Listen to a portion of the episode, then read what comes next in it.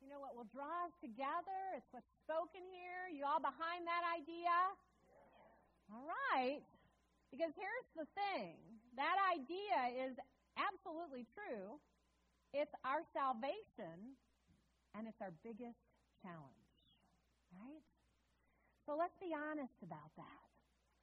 To, to love and to love each and every one, no matter what, is our greatest challenge. And it will be what will reveal heaven here on earth, which is what our daily word spoke about today, right? So, fortunately, here at Unity, we come together, we gather each week, and we share tools and ideas so that we can live these teachings that we know. And so, we are in our beginning of our fall book study, and we are reading for our fall book this year, excuse me, What God Said by Neale Donald Walsch. So, how many of you are familiar with and have read some of uh, the Conversation with God books from Neale Donald Walsch. Yeah, lots of people here have.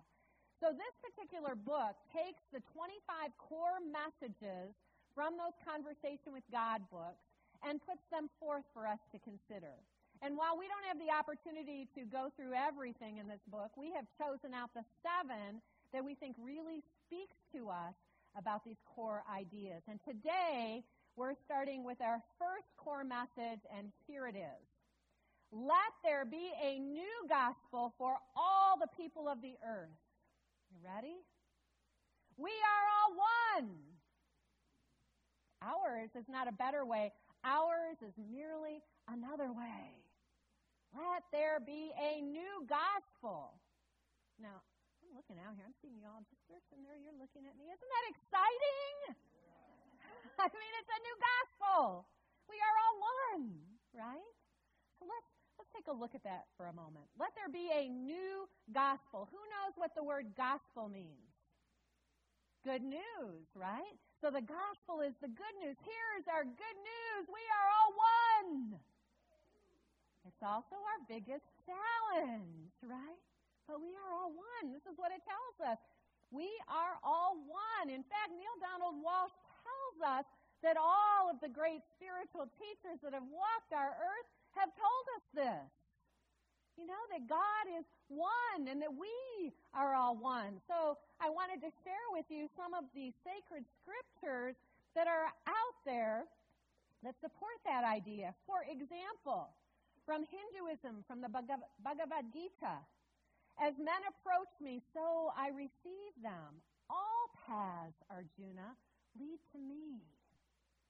From Confucianism, Confucius said, In the world there are many different roads, but the destination is the same. There are a hundred deliberations, but the result is one.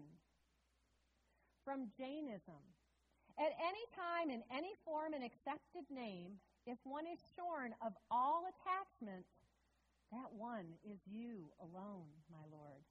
You are one, although variously appearing from Sikhism. Some call on the Lord Rama. Some cry Khuda. Some bow to him as Gosain, some as Allah. He is called the ground of grounds and also the bountiful, the compassionate one, the gracious. Hindus bathe in holy water for his sake, and Muslims make pilgrimages to Mecca. The Hindus perform puja. Others bow their heads in namaz. There are those who read the Vedas, and others, Christians, Jews, Muslims, who read the Semitic scriptures.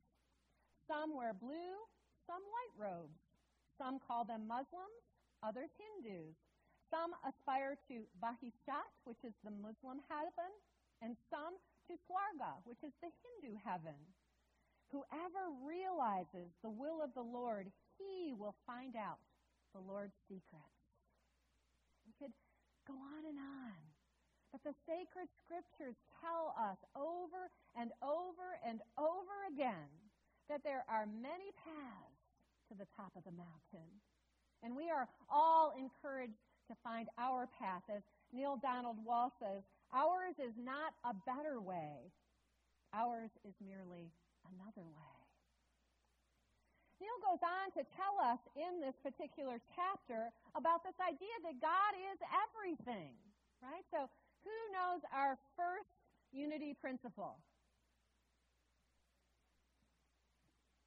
There is one presence and one power God, the good, omnipotence. You all know that, right?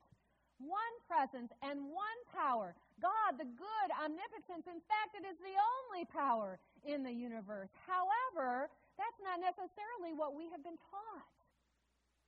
Neale tells us in his book that we have this idea that God is everything, but that which created everything is nonetheless separate from everything. We have this idea that you and I and others have been separated from God.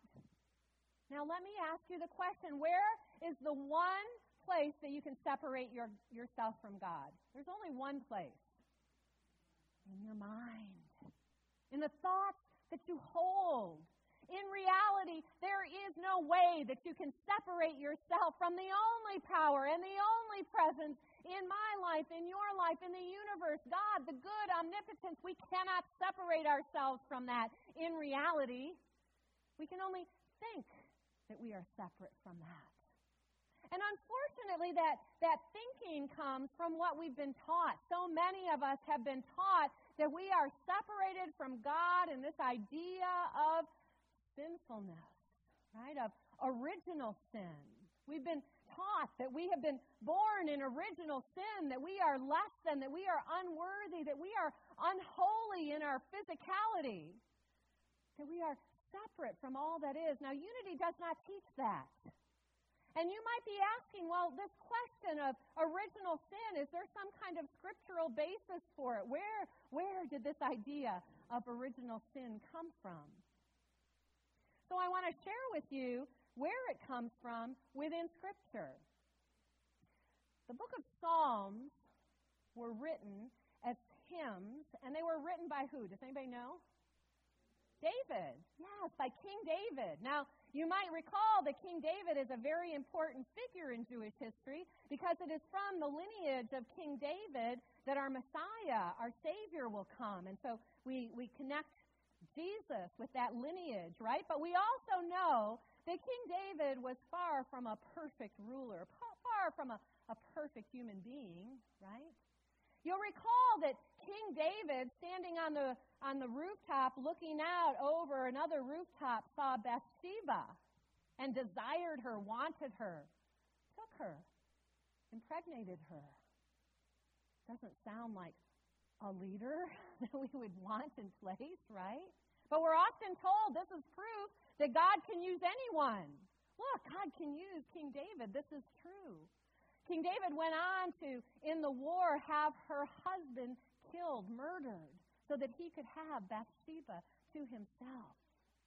Now, the thing about King David, though, is that he felt it within himself that he was wrong, that he had done wrong, that he needed to um, be, have contrition for that which he had done. And he wrote his Psalms from this place, they always begin the Psalms from this place of this upset that he feels within himself, knowing that he has made this mistake, that he has done these things that are wrong. And it is in that perspective that we come to the 51st Psalm, which is the Psalm that will be pointed to as um, evidence that we are born in original sin. So here's David feeling this upset, feeling the wrong that he's done. Beginning his psalm, as he does all of his psalms from that place, he says, Have mercy on me, O God.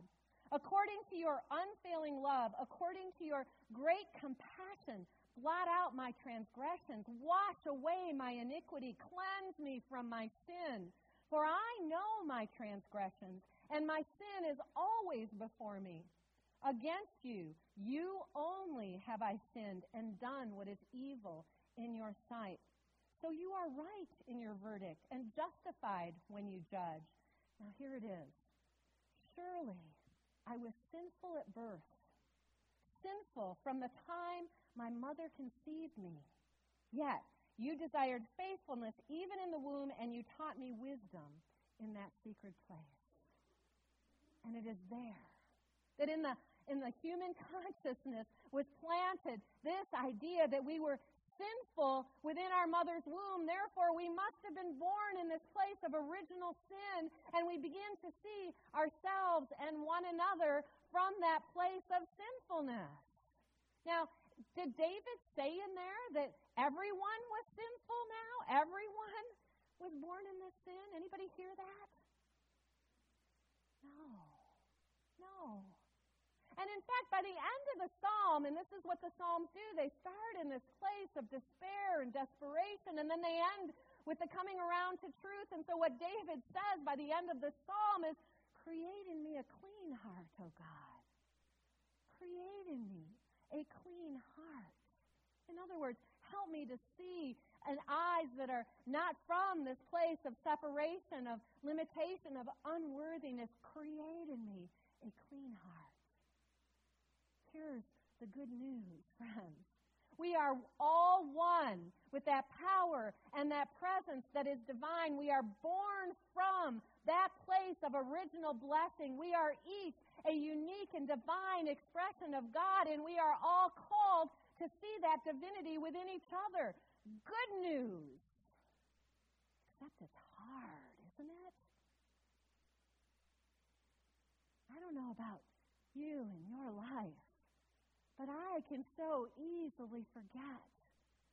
As I'm looking at someone with whom I don't agree, or that has taken action that I cannot be in alignment with, I can easily look at them and say, Well, I don't know if you're there, God. I know you're in me, but I don't know if you're there. Anybody got someone in your life that you have trouble seeing that about?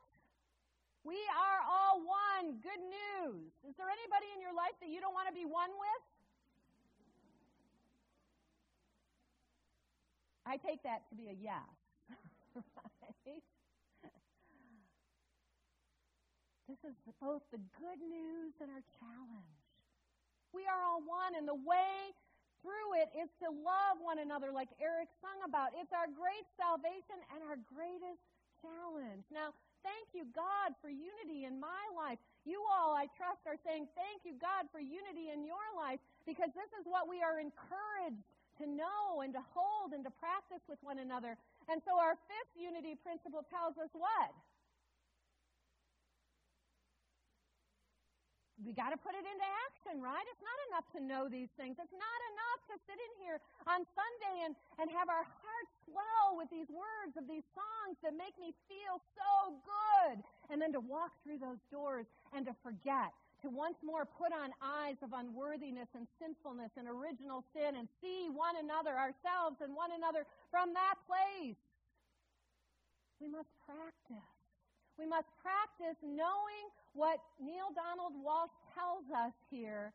There is only oneness, and we are one with one another. And the good news is that God is also one with all of us. We cannot separate ourselves from that power and that presence that is God.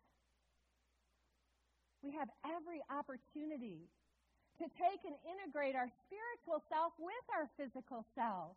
Neale says we've been taught that they are two separate things. They are not two separate things, they are one. And as I begin to see myself from that place of my spiritual nature, I give myself permission to see you from that same spiritual nature. We are one. This is good news, people. Can you catch it? Yes. And then there's our challenge. And we forget.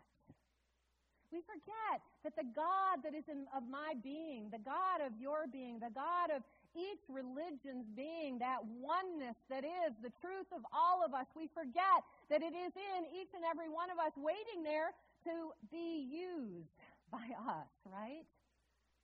And, and I might, in my own forgetfulness, think that I am not worthy of that love. You might be sitting here thinking, you're not worthy of that love. You might be thinking, there's no way that I can experience that presence and power of God in my life. Do you know what I've done? But we need to remember that the actions that we take do not truly impact the truth of what we are. The two can be separated. And whatever actions you take, do not take away from the fact that you are one with that divine power and presence that is God. Can you accept that for yourself? And once you're able to accept that for yourself, can you accept that for whoever you've created as the other in your life?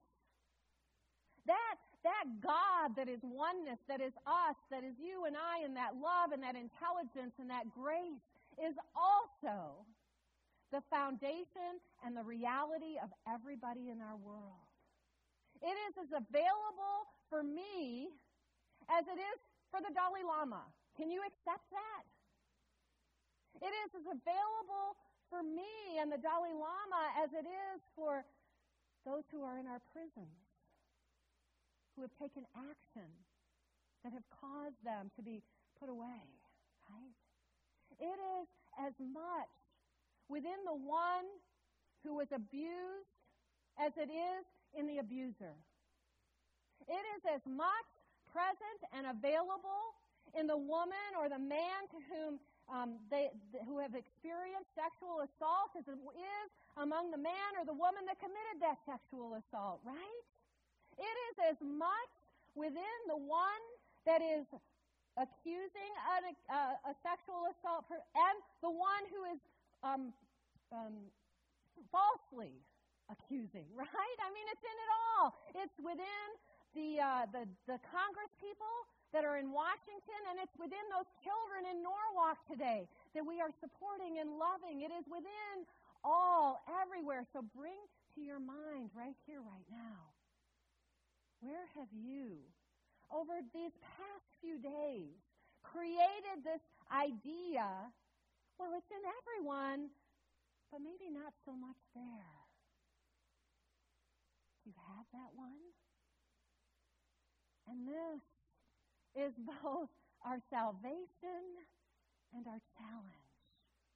We get to take a look at where have I said, well, God is in all, we are all one, but not so much there.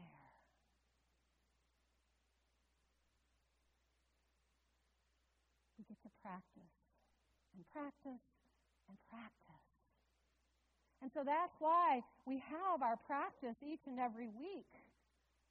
And we have a practice on the back of your bulletin today. I'm going to invite you to, to pull your bulletin out for a moment.